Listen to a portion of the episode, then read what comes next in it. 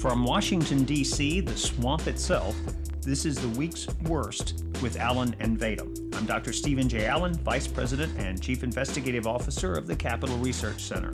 And I'm Matthew Vadum, Senior Vice President of the Capital Research Center. This is our podcast in which we dig through the news for stories that we think are the most outrageous, the most ridiculous, the worst. We do it so you don't have to. And I'm going to start off with a look at the, the fake news issue, which, according to the Washington Post, is basically what got Donald Trump elected president and defeated Hillary Clinton. And the, uh, the Washington Post uh, did an article, an expose, in which they, uh, they exposed a sophisticated, this is a quote, a sophisticated Russian propaganda campaign that created and spread misleading articles online with the goal of punishing Democrat Hillary Clinton, helping Republican Donald Trump, and undermining faith in American democracy. And my favorite part of this was uh, it characterized these stories that were being spread by the right wing. Uh, and the right wing were spreading these stories across the internet that, quote, portrayed Clinton as a criminal hiding potentially fatal health problems, and preparing to hand control of the nation to a shadowy cabal of global financiers. Which kind of sounds to me like what the truth was. I yeah, I'm. What's the controversy there? Yeah, I, I know it, it's amazing that, of course, when Hillary had her uh, her collapse uh, during the ceremony regarding uh, 9/11, which which collapse was that? Yeah, well, that was one of her collapses, uh, and then that was the moment I think when people realized that they the Clinton campaign had been lying about her health problems, and then the other moment, and of course the media played this down as much as they could, was that remember Hillary told the FBI she couldn't remember things about, uh, for example, when she was briefed about security procedures as Secretary of State. She couldn't remember these things because, you know, she had that brain injury where she hit her head and she had a blood clot on the brain. Now, when uh, people like Karl Rove, and I'm no fan of Karl Rove, but Karl Rove, when he mentioned uh, at one point uh, earlier that uh, he believed that Hillary had suffered a traumatic brain injury, uh, he was ripped into by the media, including even a panel on Fox News that ripped into him for spreading these vile, vicious rumors, which how, of course she then confirmed. How dare he? how and, dare and he? a point that I like to make uh, is that a lot of people don't seem to realize that she she suffered a concussion. A concussion, by definition, is a traumatic brain injury. It is brain damage. The, the question then becomes is it permanent or is it temporary? But she did suffer brain damage. Right. And it was beyond, as we later learned, beyond even a concussion, uh, which you're right, that alone would have been a traumatic brain injury. But the fact that she had a blood clot in the brain and then later claimed significant memory loss from that. So that's one of those things. So I guess that was just part of the stuff we were making up was that she had uh, these t- terrible health problems, uh, and then and then the um, uh, well, she, remember she did brag about during the debates with Donald Trump. She did brag, or or after them, she did brag. Well, who says I don't have stamina? I stood up there for hours arguing with Donald Trump. And remember when she t- appeared in front of the Benghazi Select Committee on Capitol Hill? What was it? Eleven hours straight of testimony. Well, that's proof that she has stamina. Ah, yes, very strong. Well, uh, the other thing uh, that, that, that's mentioned in here, one of them is that she uh, was portrayed by right wingers as a criminal. As a criminal. My goodness, Who'd have thought that Hillary would be a criminal just because she stole 66,000 government documents, put them on her private server, and then and in order to cover up a pay-for-play operation involving people who would come to meet with her at the State Department, for example, and pay her husband off with uh, uh, $750,000 speaking fees. You know, the people who came to the State Department to meet her, according to the Associated Press, uh, in the two years for which they were able to find records, 55% of them uh, that met with her who were from the uh, from the private sector or the uh, non-governmental organizations and nonprofits and so on. Those people, 55% uh, of them were contributors to the Clinton Foundation. That's an amazing coincidence. And by the way, we're not talking about those uh, little things where you send in $50 a month. We're talking about $1.5 million on average for these people who were contributors to the Clinton Foundation buying access to the Secretary of State and, they thought, the future president.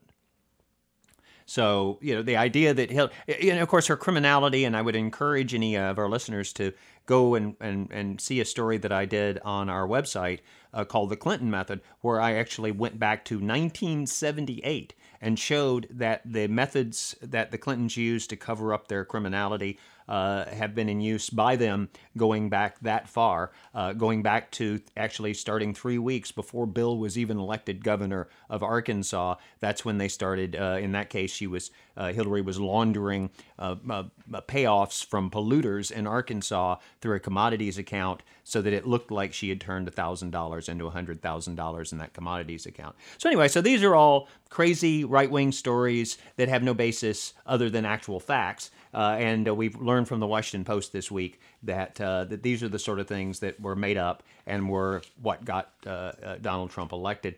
what some of the things, by the way, that I I consider fake news that came out during this campaign.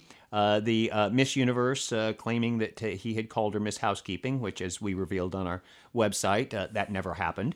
the um, Donald Trump inviting Russians to hack into uh, our computer systems, which which never happened. Which never happened. It was repeated. Both of those things were, by the way, mentioned by Hillary during the debate. Were debating points, uh, and uh, you could just go through one after another the things that.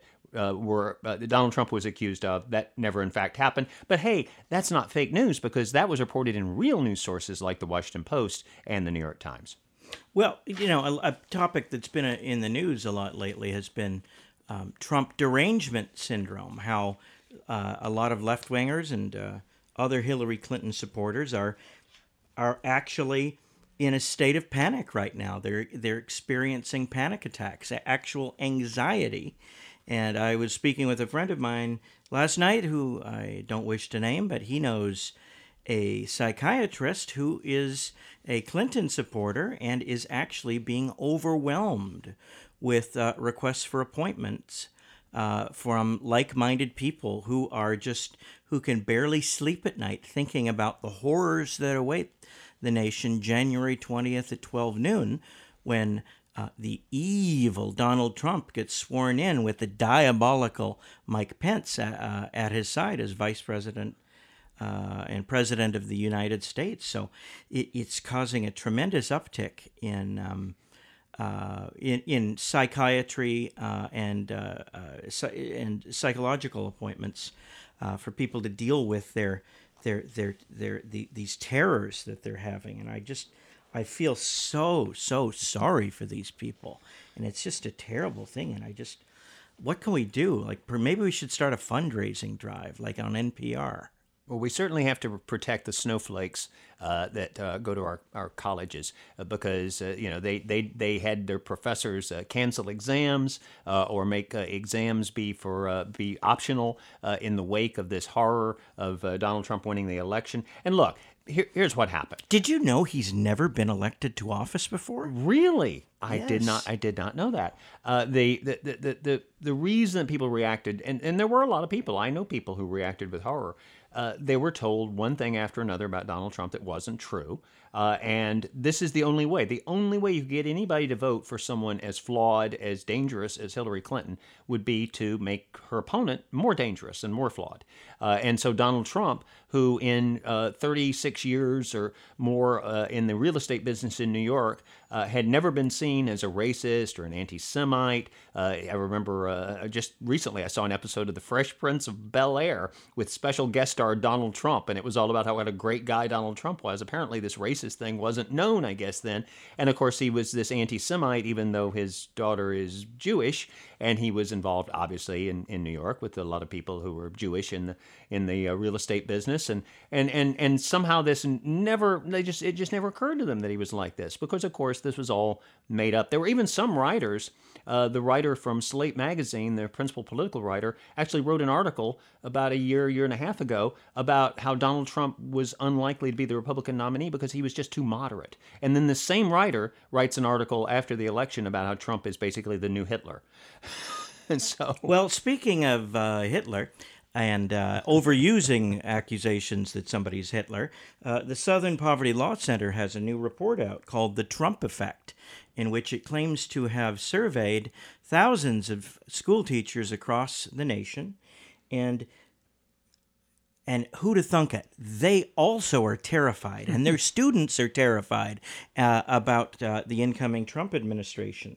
Um, and they are uh, uh they want to uh, help teachers cope with the so-called trump effect and they want to uh, encourage them to teach their students um, to resist Donald Trump, to to identify him, to name him as an as their enemy, and uh, so that they can fight him. And this is the same Southern Poverty Law Center that's been saying that there's a Ku Klux Klansman under every bed for the last few decades, even though there's only a handful of those losers left, mostly um, uh, old, uh, uh, fat, uh, toothed, toothless guys living in their grandmother's basements um, or their mother's basements, and they, they, you know they've hyped this sort of thing for year and years, and they've actually taken a lot of heat even from people on the left, like the Nation, which has called them a bunch of scam artists and uh, hucksters. So. Yeah, the Southern Poverty Law Center is something that I uh, go back many years with. Uh, uh, because you're from Alabama. I'm from Alabama originally, and they and of course that's where they were based. In, and I remember when that was a perfectly legitimate group when they did great work exposing uh, people like the Ku Klux Klan. Uh, and uh, but now they've d- just descended into this uh, panic organization. Hundreds of reports of uh, Islamophobia, and then you start looking into individual cases, and you find out that uh, at least half of them are are uh, that where you can determine whether they happened or not are are made up, and they're often things like someone reporting that they were in line at a coffee shop, and someone uh, maybe noticed that they were wearing uh, uh, the clothing associated with Islam, and and that someone would then make a, a an anti-Muslim comment and it's just one person's word, and it, and it may be true. Uh, but the thing is, they're putting that in the same category as the things that were done, the real, real horrors that occurred. And I remember these from my childhood uh, during the days of the civil rights movement in the South, when when people were, when you would take, you know, the the, the Klan types would take voter registration workers and they would put them into landfills. And you cannot compare those two. And and to to just have a, a, a list of hundreds of these things, and then you check into them and you find out they're they're not really real or they're so insignificant. Uh, it's uh, it's just sad. You know, one of the things that the Southern Poverty Law Center was responsible for was uh, this uh, terrorist who attacked the uh, Family uh, Research Council, and uh, now that's a, a, social conservative group. I don't. You're talking about the assailant was Floyd Corkins. Yeah, and and had package had uh, uh, Chick Fil A sandwiches, and his intention was to kill everybody there uh, and then uh, put a Chick fil A sandwich on them. That was a reference to how one of the uh, uh, uh, officials of Chick fil A had, had expressed support for, or opposition, I should say, to same sex marriage, and uh, that therefore Chick fil A was this terrible, monstrous organization associated with Christians. and they, he was going to kill everybody there and drop these Chick fil A sandwiches on them. Fortunately, there was, I believe, a security guard who stopped him and saved the day. but and, and who took a bullet in doing so, but yeah, he survived. Yeah. And of course, the, the, the left then tried to say this wasn't a terrorist attack uh, when it met uh, the definition, obviously, of a, of a terrorist attack. When you attack people for their political views, that's one of the definitions of a, of a terrorist attack. But this is what in, in SP, uh, the uh, Southern Poverty Law Center never really took responsibility for that. They never dialed it back. They they dialed it up, and they only dialed it up even more as we got through this uh, this political. And they're campaign. really all about fundraising. They don't they do relatively little considering how much money they have. The last time I researched the Southern Poverty Law Center, they had more than a third of a billion dollars um, in assets. Okay, it was more than three hundred and thirty uh, million dollars, which is just obscene for um, uh, you know, a relatively inactive nonprofit like that. And they also have suspicious bank accounts offshore. Uh, I think one of the countries was the Cayman Islands. So you have to wonder, uh, you know, unless they're doing missionary work, why are they stashing all that money down there? And why do they need all that money? Shouldn't they be using it to to to further their cause instead of just stockpiling it? Yeah, the, the, the, it's a very suspicious, sleazy organization and uh, which shouldn't surprise anyone because it was started by a big con man named Morris Dees, a, civil rights lawyer. All right, and who was uh, the fundraiser for the McGovern campaign in 1972. So has long been involved in, in Democratic Party left wing politics. Uh, the uh, uh, you know it, the thing about Southern Poverty Law Center and groups like that is they mainly serve to provide uh, a quote to the news media. So you'll have a reporter who wants to say something about the people that reporter disagrees with, and can always go to the Southern Poverty Law Center and find the, the, the, quote. And and that's that's how they get their publicity. And then people see people who are potential contributors to that sort of thing. They see the the name on the TV screen uh, in the newspaper, and uh, they hear it, and that's that's the group then that they contribute to, and they keep doing this uh, even long after the group has uh, served outlived its useful purpose, its a legitimate purpose. Uh, uh, you know, part of the uh, Uh, uh, reaction to uh, Trump has been uh, and, and that we've seen on college campuses, as we referred to earlier. Uh, Hampshire College, you may may have heard, they took down the American flag from the campus because they didn't want to didn't want to offend the students. They wanted to have a safe space where the students wouldn't be exposed to something as offensive as the American flag. Of course, this is in a town where they fly the UN the UN flag uh, over City Hall, and uh, where the City Council voted to impeach President uh, George W. Bush. Now, of course, the, the irony is, I, I, haven't looked it up, but I'm guessing that they voted to impeach him over the Iraq War, which, of course, Hillary Clinton supported. Uh, so it just shows you the flexibility of the left. They can they can flip on a dime. But that was a terrible, terrible thing that was subject to to their vote for impeachment of George W. Bush in the town there uh, because uh, because uh, he it was such a terrible thing uh, that uh, he was such a terrible president, uh, and you know the, the, the, that led to the flag burning discussion. because you've had people burning flags in some of these protests, and of course Donald Trump came out and said that he believed that people should go to prison, go to jail for a year, uh, or have their citizenship uh, revoked uh, if they got caught burning the flag. Now, I don't happen to agree with that. I'm more of a uh, First Amendment absolutist than that, as uh, was uh, Justice Scalia, of course, is the fellow who uh, who wrote the uh, opinion which said that burning the flag is as offensive and disgusting as it is, uh, it is covered under the First Amendment. It is part of free speech. But what was really interesting in the way that the media covered this issue was that for a long time, now eventually they got forced into it by, by criticism, but for a long time they didn't mention the position that other people had taken on this flag burning thing. It was only Donald Trump who's trying to take away your First Amendment rights. That Donald Trump, he really doesn't believe in freedom of speech. And then finally they got around to pointing out that Hillary Clinton, in fact, had sponsored legislation to outlaw flag burning, to put people in jail for flag burning, $100,000 fine for flag burning. Uh, would, and, would the flag burners be considered super predators? I don't know. Uh, which, of course, was the thing that uh, Hillary had. Uh, uh, the and the Clinton administration had talked about back in the back in the 90s that got them in some trouble with uh, with the Black Lives Matter people uh, was the reference to super predators uh, uh, in our nation's cities. But but here and in fact 48 of the 50 states did have laws uh, against flag burning at the time the Supreme, Supreme Court struck it down. So, so again, I dis- disagree with that position, but it's certainly not a, a nutty position. It's not one where you're waging war on the First Amendment if you if you take that position. And yet they they presented Donald Trump that way, and then only later uh, were they forced into mentioning that Hillary Clinton and a lot of other people uh, had taken the same position. Right now, uh, uh, switching to a different topic, uh, I've been reading lately that uh, top Hillary Clinton aide Huma Abedin, who has scary ties to the Muslim Brotherhood, but that's not at issue here, that Huma Abedin is is living again question mark with her husband um, sleazeball former Congressman Anthony Weiner. This is the man who likes to send pictures of his wiener over the internet.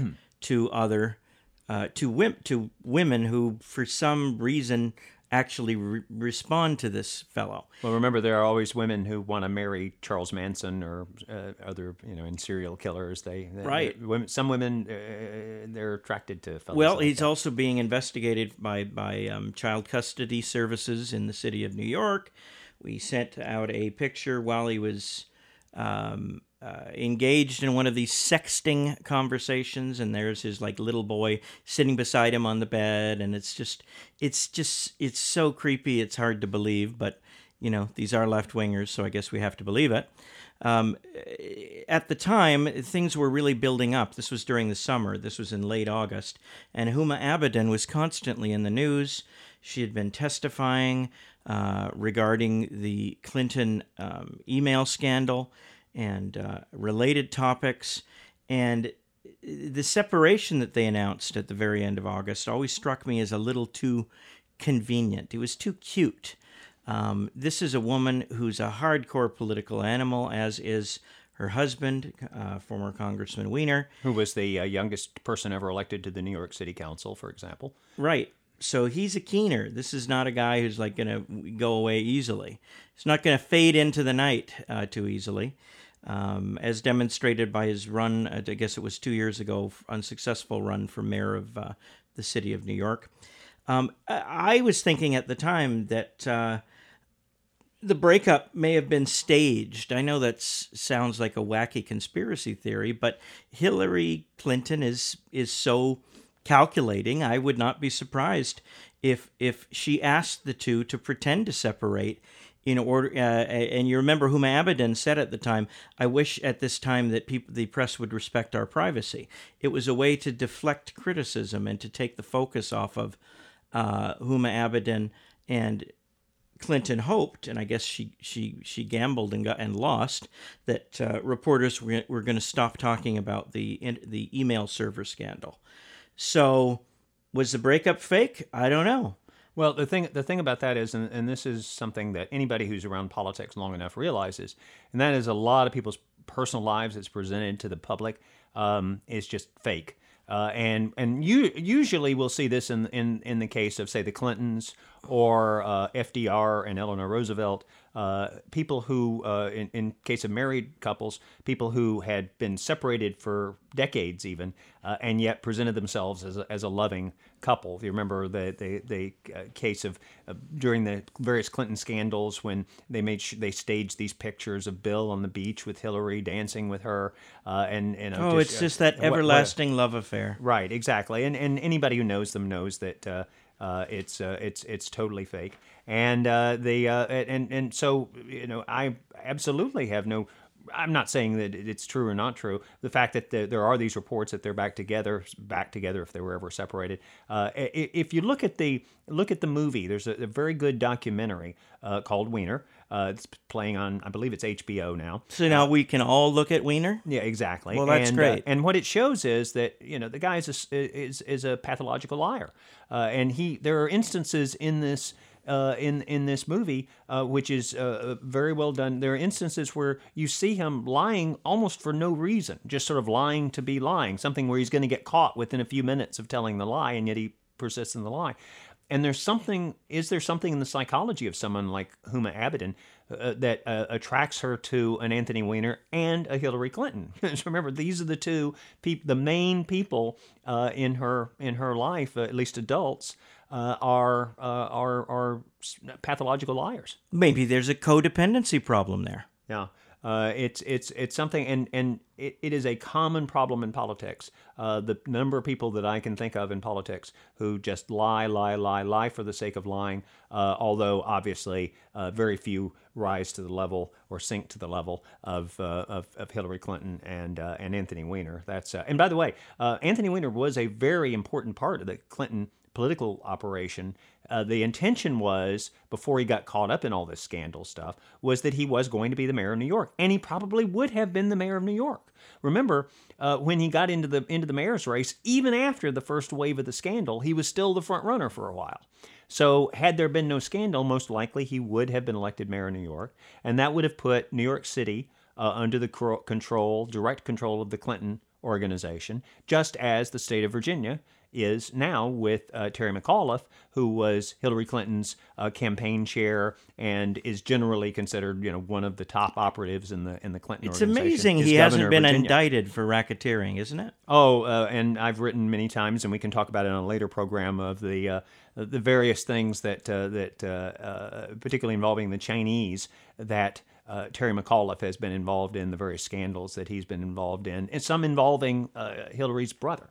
So uh, let me let me one one other thing uh, this week that was really really bad, and that was the praise for Castro. You know there was a, there was a group Campus Reform that went down and filmed students at uh, American University, which is just a, a few blocks from us here in in Washington, and uh, asked students who was who who did they like better? Did they like Castro better or Donald Trump? And of course, the reaction was uh, that uh, most of them liked uh, liked Castro better. Uh, and this is a man who was one of the great mass murderers who, uh, in the Soviet Empire, his role was to send the troops. He would take his own young men from his country and he would send them to countries uh, uh, in in Africa, in South America, and and around the world. And they would be the troops of the Soviet Empire. They would die on the front lines, and he didn't care. And now, and he pres- he presided over a, a country where, uh, well, right now people make on average about twenty dollars a month, uh, and of course the Obama administration had just opened up Cuba to uh, trade with America, which means essentially American companies uh, being able to take advantage of slave labor uh, in Cuba, as they are able to take advantage of slave labor, slave labor in uh, China and in uh, Vietnam and in other uh, communist countries. really, just an outrage. And you know, it, these people are rightly concerned about. Uh, taking the names off of buildings of people who made money from the slave business in the United States. And I, I actually support that. Uh, but uh, they're doing it right now, and nobody seems to notice, which is that we're having uh, companies. I mean, I love that my iPhone is cheap, but my iPhone is cheap largely because of slave labor, slave labor in uh, in in China. Uh, and you have uh, Colin Kaepernick, uh, you know, at the uh, of the 49ers. Uh, this is the latest outrage from him, and that is uh, wearing a shirt with Castro on it. And you had people. He like, just seems to have Colin Kaepernick just seems to have a knack for doing the wrong thing every time. He's very much like President Obama in a way. Yeah, uh, just uh, a horrible, horrible person, and uh, you know what do you do about somebody like that? But but she also had quotes like uh, uh, Prime Minister Justin Trudeau of, of Canada. That's that's uh, the the land from which you hail, Canada. And, yeah, yes. Canada. And he called Castro a remarkable leader with tremendous dedication and love for the Cuban people. And uh, the Secretary General of the United Nations called him a strong voice for social justice. This is a guy who like put well that that part is accurate because social justice is evil. Well, that's true. That's true. Uh, and uh, here's a guy who you know put put gays in concentration camps, that sort of thing. It just absolutely amazing. You know, and and and the way the left covers these things up, as we were talking before. I remember in the '80s there was an effort to uh, there was a plan to show a documentary in Washington in Georgetown at a theater there that I often went to uh, went there for to see my movies. And the um, and and the documentary was about uh, Castro's mistreatment of of gays and just horrific in ways beyond imagining. Uh, and the leftists in Washington blocked that from being shown. They managed to keep that ever from being shown. It was a little bit of a controversy back uh, back in the 80s about that uh, but they kept it out. They censored it. Uh, and that's what they because Castro's always their guy isn't he it's amazing the, how much the, the, the, the, residual love is there uh, among uh, even relatively mainstream figures on the left, like the Reverend Jesse Jackson Sr. Uh, put out a gushing tribute to Castro when he died and hailed him for all of his alleged accomplishments. Um, you know, and even Obama couldn't say very much about him in an, uh, a somewhat diplomatic statement that he made when Cuba uh, when Cuba announced that Fidel Castro was dead. Uh, he acknowledged that there were controversies um, and that Castro, you know, had some problems, but he didn't come out and condemn him. And it was uh, really refreshing uh, to see President-elect Trump condemn him immediately as a brutal dictator. That was a nice thing to see, and it's something that we haven't heard out of the uh, out of the White House for the last eight years. Yeah, well, in fact, they're sending officials to the funeral. Uh, ben Rhodes is going. Now, Ben Rhodes, of course, was the fellow who came up with the fake Benghazi talking points, who happens to be the brother of the president of CBS News. Uh, and so you, you can start to right. see all the connections. And he also masterminded the, the plot to get the um, agreement uh, the Nuclear Non-Proliferation Pact, the the bungled and botched Nuclear Non-Proliferation Pact, uh, with the Islamic Republic of Iran through uh, that we know is not enforceable and that is only going to um, uh, make it easier for the mullahs of Tehran to get their hands on nuclear weapons uh, uh, with that will allow them to menace Israel and possibly American interests. Okay. Well, that's so our... he seems like the perfect guy to send to Cuba. Absolutely. Well, that's our show for this week. Uh, uh, and we look forward to having you hear our show next week. we'll be back uh, then and uh, weekly after that, and we hope you'll join us. Please follow us at the Capital Research Center on Facebook, on our YouTube channel, and at Capital Research on Twitter. I'm Dr. Steven J. Allen. And I'm Matthew Vadum. See you next time. Thanks for listening.